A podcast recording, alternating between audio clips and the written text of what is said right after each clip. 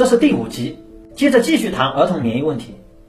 我们继续谈论其他更进一步的研究，就是在机体上有哪一些东西是儿童的免疫系统独有的特点。除了上面这一些内容中所谈到的这些方面之外，那么现在再看另外一个研究，就是研究在儿童中被感染之后，儿童的这个免疫细胞它们的激活能力怎么样？通俗的说，就是看儿童感染以后这个免疫系统，也就是他们的安保系统能力到底怎么样。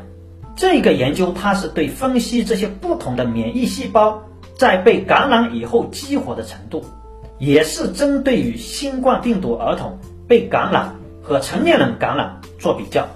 左边上下两个图是儿童的，上面是未感染的，下面是感染的。那么右边的呢是成年人的，也是上面的是未感染的，下面的是感染的。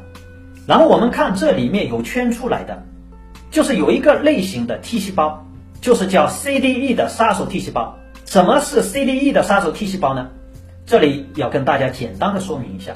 这是一个对抗新冠非常核心的免疫细胞。研究发现呢，新冠康复者体内是有 T 细胞免疫，而这个 T 细胞根据功能主要分为两类，一类呢是表达细胞基因的，叫 CD4 T 细胞。还有一类呢，叫 CDE 杀手 T 细胞，而针对于这一次的新冠病毒，发挥杀手功能的主要就是 CDE T 细胞。也就是说，对于新冠病毒，除了抗体以外，CD 杀手一这个 T 细胞是很重要的，因为它们负责把感染的细胞消灭掉。而在细胞之外的病毒呢，一般来说才有抗体来负责，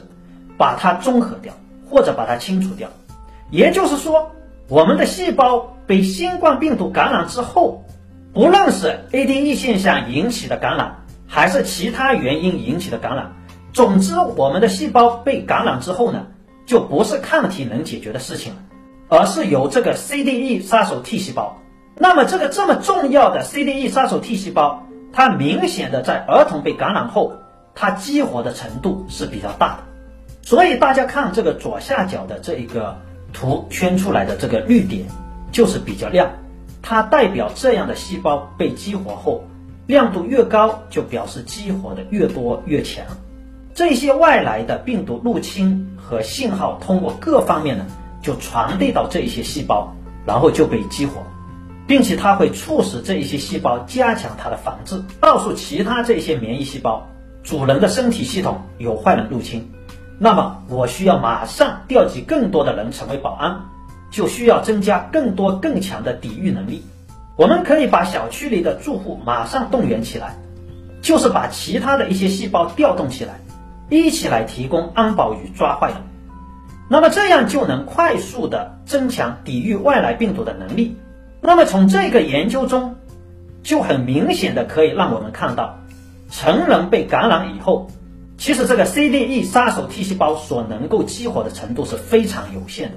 而儿童中本来就比较高，然后又激活的更高，所以在这个方面来说，就让我们看到儿童的先天性免疫有这方面的优势特点。不仅如此，